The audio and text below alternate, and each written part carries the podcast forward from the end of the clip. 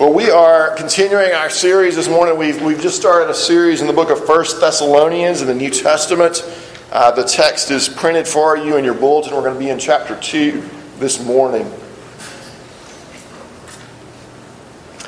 A few years back, I was sitting and I was talking to a, a friend of mine. We were sitting out by our pool, and I noticed that his boots looked kind of muddy.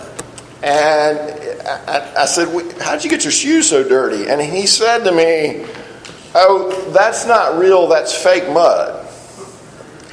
And you, got to understand, I, um, I grew up in South Alabama. My dad's boots were frequently dirty from working in his garden or from his actual job or from going fishing. So the idea that somebody would buy shoes with fake mud on them struck me as somewhat inauthentic. And so I gave him a little bit of a hard time about this. Um, but, but recently I found out that not only can you buy fake dirty shoes, you can buy spray on mud for your SUV. So this will give you the authentic off road look while you're in line picking up your kids from soccer practice or whatever. So you can, you can buy spray on mud.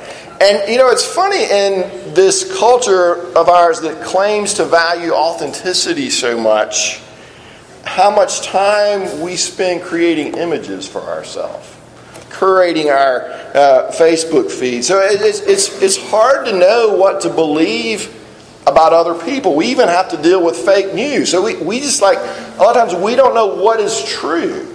And in that environment, it's, it's very easy for us to get cynical about other people and cynical about institutions, especially, cynical about the church. Uh, people are cynical about the Catholic Church because of the way they handled priests accused of pedophilia. People are cynical about TV preachers because they always seem to be flying in these big fancy jets. And Joel Osteen didn't help this image any when we all know they didn't initially open their church after Hurricane Harvey. And so we get cynical about all these things. People are cynical about evangelicals because they say that we put political gain and political power against sometimes against the actual teachings of the Scripture. And so people become cynical about the church. And so my question is how do we convince people that we actually believe what we say we believe? How can we hope as, as a church to come across as authentic and genuine in a very cynical world? So that's what we're going to think about this morning, and we're going to try to get at that from 1 Thessalonians chapter 2. I'm actually just going to read verses 1 through 12 here, but this is God's word. For you yourselves know, brothers, that our coming to you is not in vain. But though we had already suffered and been shamefully treated at Philippi, as you know, we had boldness in our God to declare to you the gospel of God in the midst of much conflict. For our appeal does not spring from error or impurity or any attempt to deceive. But just as we have been approved by God to be entrusted with the gospel, so we speak, not to please man, but to please God who tests our hearts. For we never came with words of flattery, as you know, nor with a pretext for greed, God is witness. Nor did we seek glory from people, whether from you or from others, though we could have made demands as apostles of Christ. But we were gentle among you, like a nursing mother taking care of her children.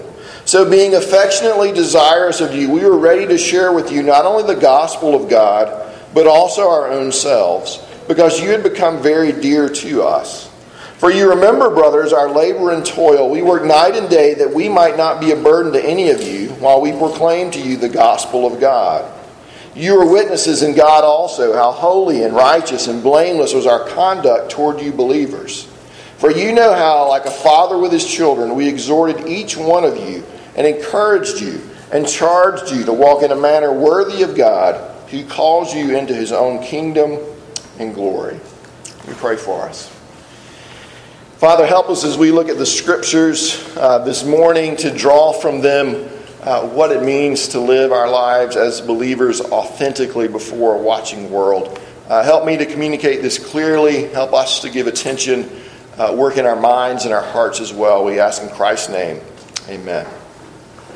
So, as we kind of, this is like a, feels like kind of a weird passage. Um, there are a couple of views about why Paul writes what he's writing here in these verses in chapter 2. One view is that Paul is defending himself against actual charges that were made against him. If you read Acts chapter 17, he faced a lot of opposition while he was proclaiming the gospel in Thessalonica. Another view is that the world of his day had a lot of traveling philosophers and teachers, and you could get kind of cynical about these people because it often seemed like they were just in it for the fame or the notoriety or the money, that they weren't really genuine, that their message was just a means to, the, to an end. And so maybe that Paul is just kind of heading that kind of thought off at the pass. But either way, he's concerned here to demonstrate the authenticity of his ministry and his message.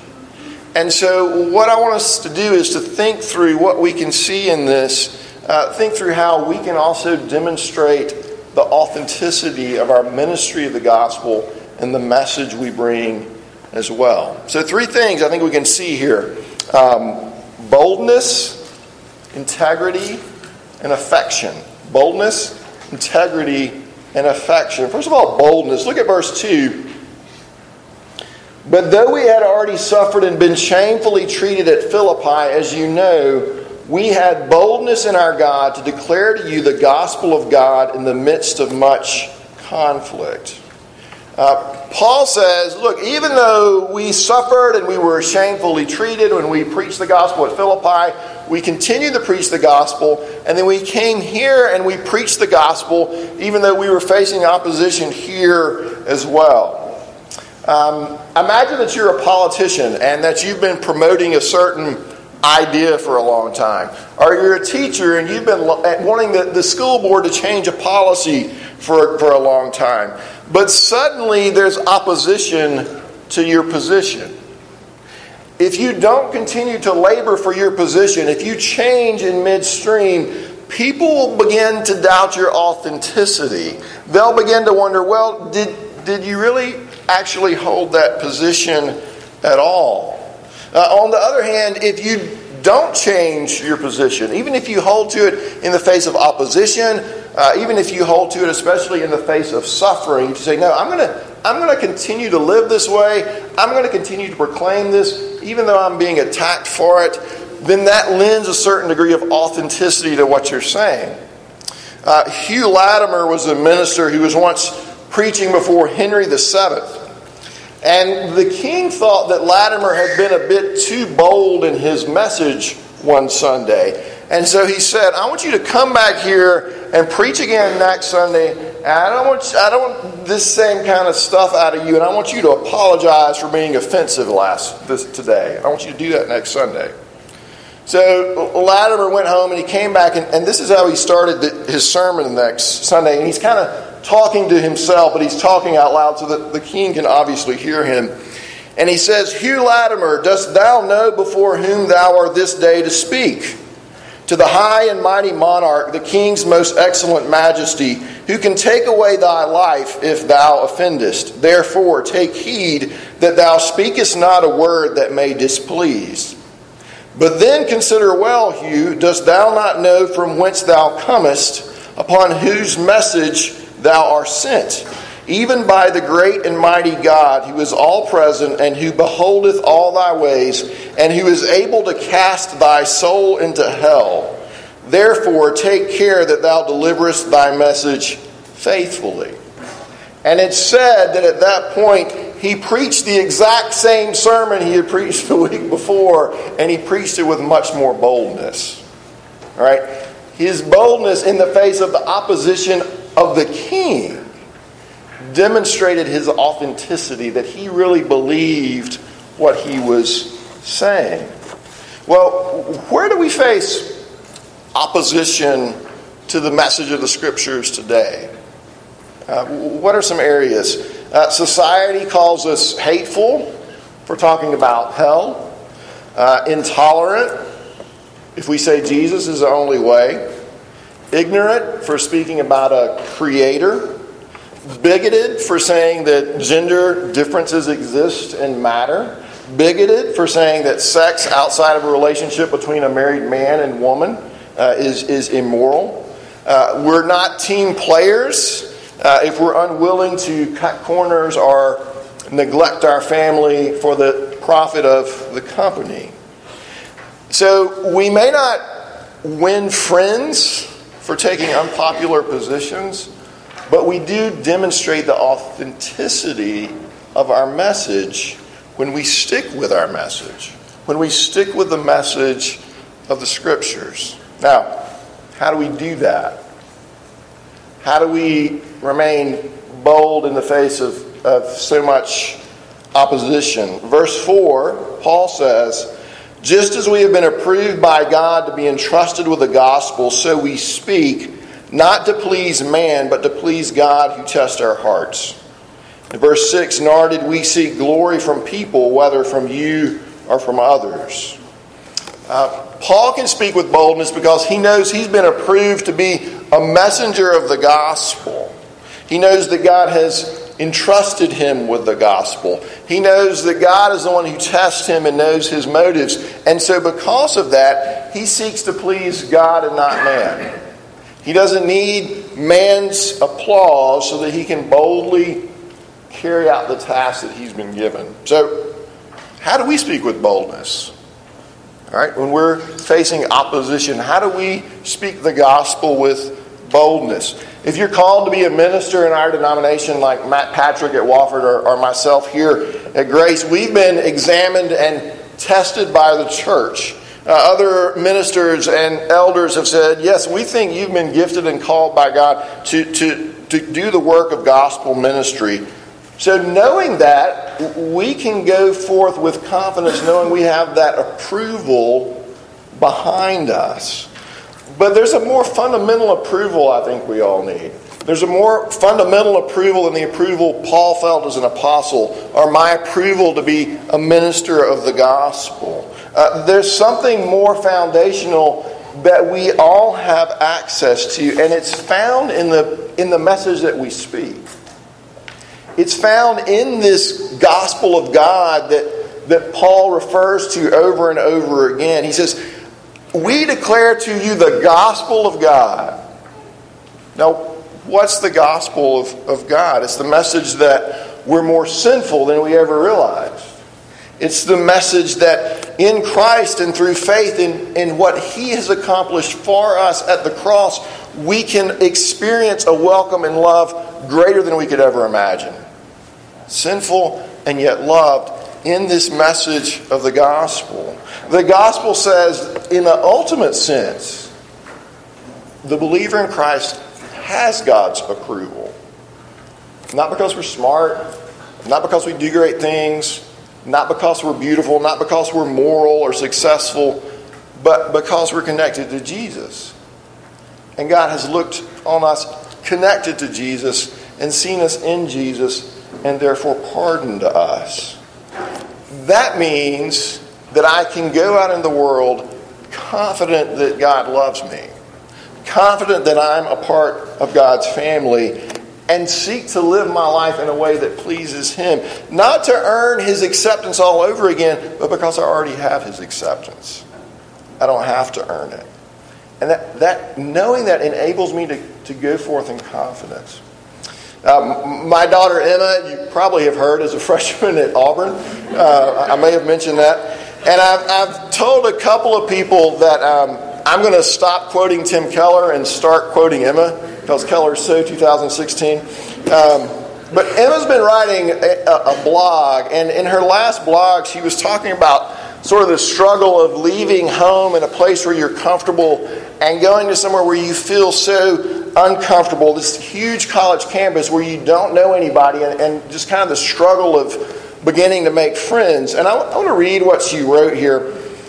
She said, I long for and await the day when I can call Auburn home. But this in between season is difficult.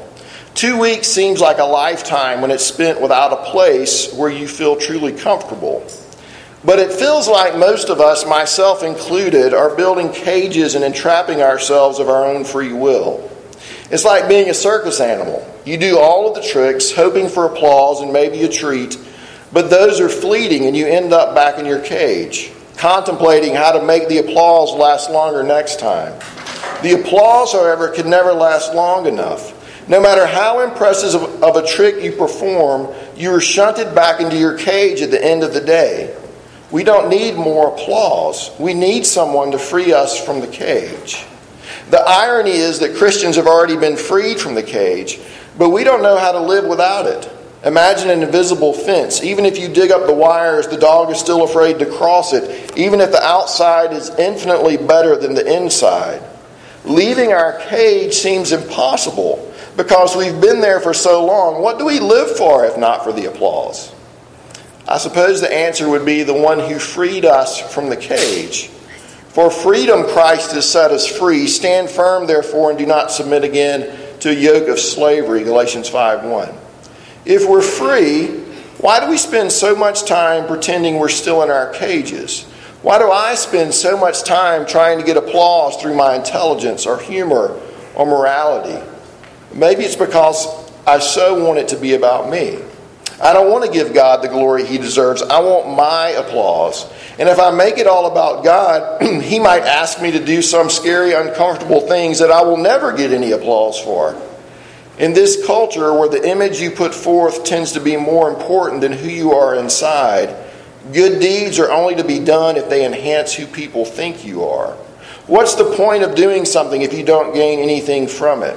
Why put yourself in a difficult situation where there will be no applause? But what is applause when compared to his love? I think that must be my refrain because it is all too easy to believe that people will make me happy. I want to search out the people who will be best for me, who will best serve my interest. But God calls me to love everyone He puts in my path. Maybe they won't be my best friends, but that does not mean they are any less worthy of my attention. God doesn't look at people and say, What can you do for me? He loves them, even if, especially if they're weak and have no good of their own to bring to the table. That's why He loves you. So, why would we not extend that love to other people? See, if, if you're busy every day, like coming out of your cage, trying to perform for everybody like a circus animal, trying to win applause for yourself, you'll never be free. You'll never really love other people. You'll just be performing for them. And you'll never be able to speak with boldness before anybody because you're so trapped by what they think of you. But if you know God's love for you, in Christ, that frees you to, to, to live with authenticity and to speak out with boldness. And at, at the same time, you remember that it's God who saved you, that you didn't save yourself. You'll speak not with an arrogant boldness that says, you know, God hates you or whatever, but with a humble boldness that says, Me too. Me too. The, the message that I'm speaking I need just as much as you do. Because I need this Jesus just as much as you do. Well, the first way we demonstrate the authenticity of the gospel message is through boldness. The second way is through our integrity. Uh, verse 3, and, and I'll kind of paraphrase these. Paul says, uh, What we told you is the truth. We didn't have impure motives. We weren't trying to trick you. Uh, verse 5, we never came with words of flattery. We weren't doing this out of greed. Verse 6, we weren't in it for the glory. Verse 10, you were witnesses about how holy and righteous and blameless our conduct was towards you. Um, I, am not going to break all those down. You can, you can go back and think about those individually. But if you add that all up, that, that is a life of integrity. That Paul and Timothy and Silas's lives, the, the lives they lived, were in line with the message they spoke. And the way they presented that message, even, demonstrated their integrity. Uh, William Saletan is a, is a writer for Slate uh, online, and he, he's an atheist, and he recently wrote uh, a piece titled Good Religion What I Learned About Faith from the Remarkable Michael Cromartie. Uh, Cromartie recently passed away. He was the founder of the Faith Angle Forum which sought to bring journalists uh, and, and professors and teachers together to talk about faith and politics uh, and society. And Saletan, he wrote this whole article because even though he's an atheist, he saw something incredibly attractive in Michael Cromartie's life. And he, he was almost writing it, he said that almost to re- repent for not having engaged him more and talked to him more because he saw such a beautiful life. And one of the things that attracted him, uh, he highlighted, was Cromartie's integrity. His integrity. Uh, people notice believers and whether we live our lives with integrity, whether we call out all types of sin or just harp on certain types of sin, whether we actually love the poor and the widow and the refugee, or simply seek to live out kind of a baptized version of the American dream where we get as much as we can and withdraw from all of the difficult people around us. They notice when the church seems more concerned with passing the plate than doing for the least of these. They also notice when we do good things. Uh, there was an article in USA Today just about a week ago that said faith groups provide the bulk of disaster recovery in conjunction with FEMA. Like there are Samaritan's are tons of work that FEMA is like farming out to faith groups. And that, that gets noticed. When we live lives of integrity in the school, in the home, in the workplace, that's noticed. When we do the right thing, even though it might cost us in the short run, that's noticed. Um, it's noticed when we live lives of integrity, and it's noticed when we don't. There's a movie several years ago, many of you have heard me use this story before. It's called The Great Kahuna, and it's got Danny DeVito and Kevin Spacey and some other guy who I can never remember his name. And the other guy is a, is a young employee. Uh, DeVito and Kevin Spacey are traveling salesmen. The other guy is a young employee who started working with him who's a Christian. And one night he's kind of learning the ropes. They're in a hotel and they send him out to close the deal with this guy they've been trying to sell their product to. And he goes out and he spends the whole time basically trying to have an evangelistic encounter with the guy and talking about the Bible, and it's good as far as it goes, but he never gets around to actually trying to close the deal. And so he comes back into the hotel room and he, they say, Well, did you close the deal? No, why? And he explains what happened. And Danny DeVito looks at him and he says, You have no integrity. You have no integrity. And he had actually lost a chance to talk to them about this gospel he believed because while he was out supposedly doing his job, they were in the hotel room having had a, built a relationship over 20 years, having a really deep conversation about God, but with nobody to direct it. And here's this believer who they don't want to listen to anymore because he hasn't demonstrated integrity in his work. He didn't do his job well. Um, John Calvin said that our jobs are a post assigned to us by God that, that what you go and labor at every day, that's no small thing. That is a post assigned to you by job. So, whatever that is, whether you are a student, whether you're a garbage man, whether you're an electrician, whatever it is, when you do your job with integrity, it lends authenticity to this gospel that we proclaim. Boldness, integrity, uh, affection uh, when we love others well, it lends authenticity to our message. Look at verse 7. But we were gentle among you, like a nursing mother taking care of her own children. So, being affectionately desirous of you, we were ready to share with you not only the gospel of God, but also our own selves, because you had become very dear to us. And then, verse 11 For you know how, like a father with his children, we exhorted each one of you and encouraged you and charged you to live, excuse me, to walk in a manner worthy of God. Gentle, like a nursing mother, exhorting, like a father, sharing our lives with you. And it, you can, wanted to kind of sum that all up. It's, it would be sort of we, we shared the gospel and our lives with you as we spoke the truth to you in love. We shared the gospel in our lives and we spoke the truth to you in love. I was talking to a couple of you this week, and you were telling me how in, in one of your former churches, uh, how much the pastor and his wife, what you remembered about that was how they loved on you well. You didn't say, hey, they, they preached, he preached this great sermon on whatever. No, they remembered how well you were loved by them.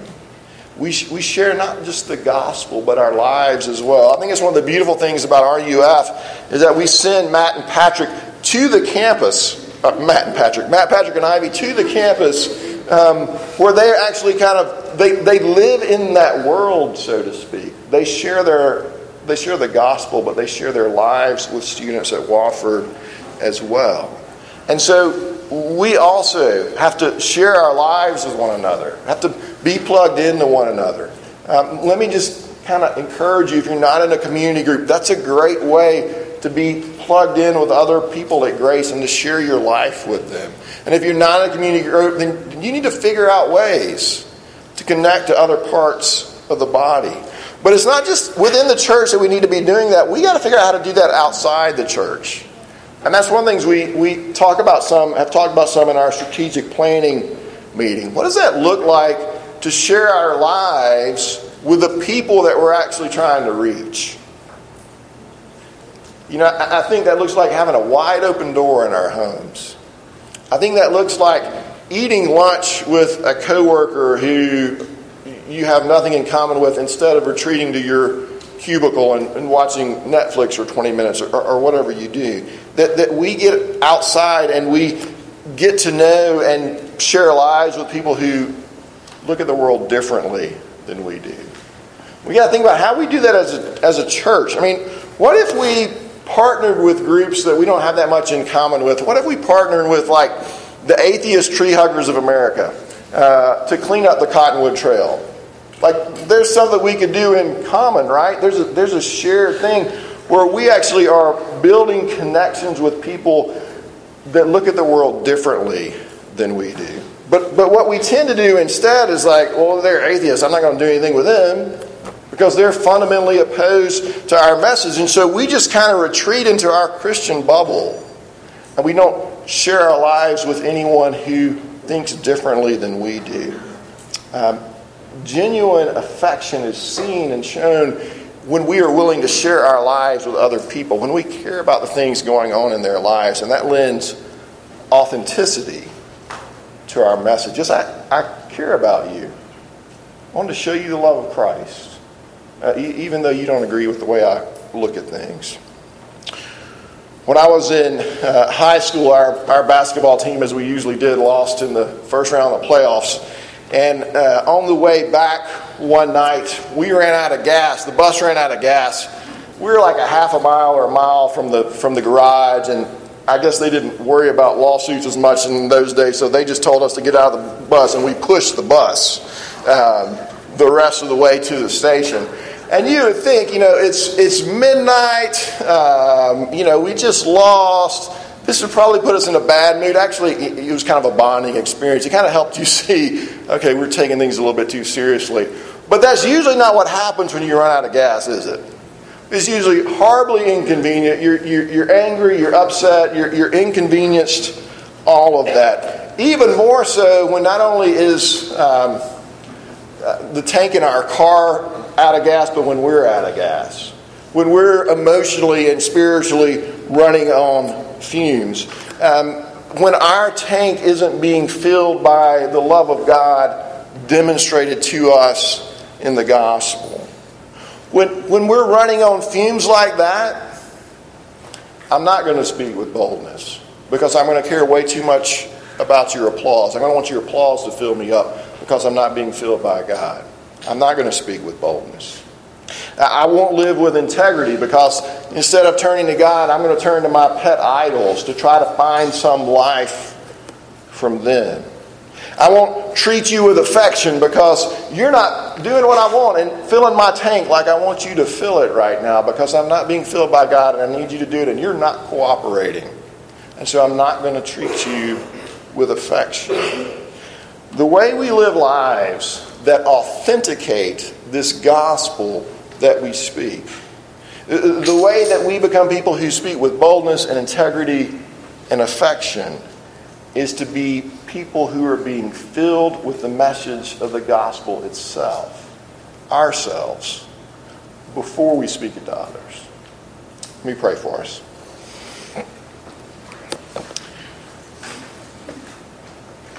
Father, I, I pray that we would know well uh, this gospel of God. And that we would find in it the resources that enable us uh, to speak and to live with boldness and integrity and affection. We pray it in Christ's name. Amen.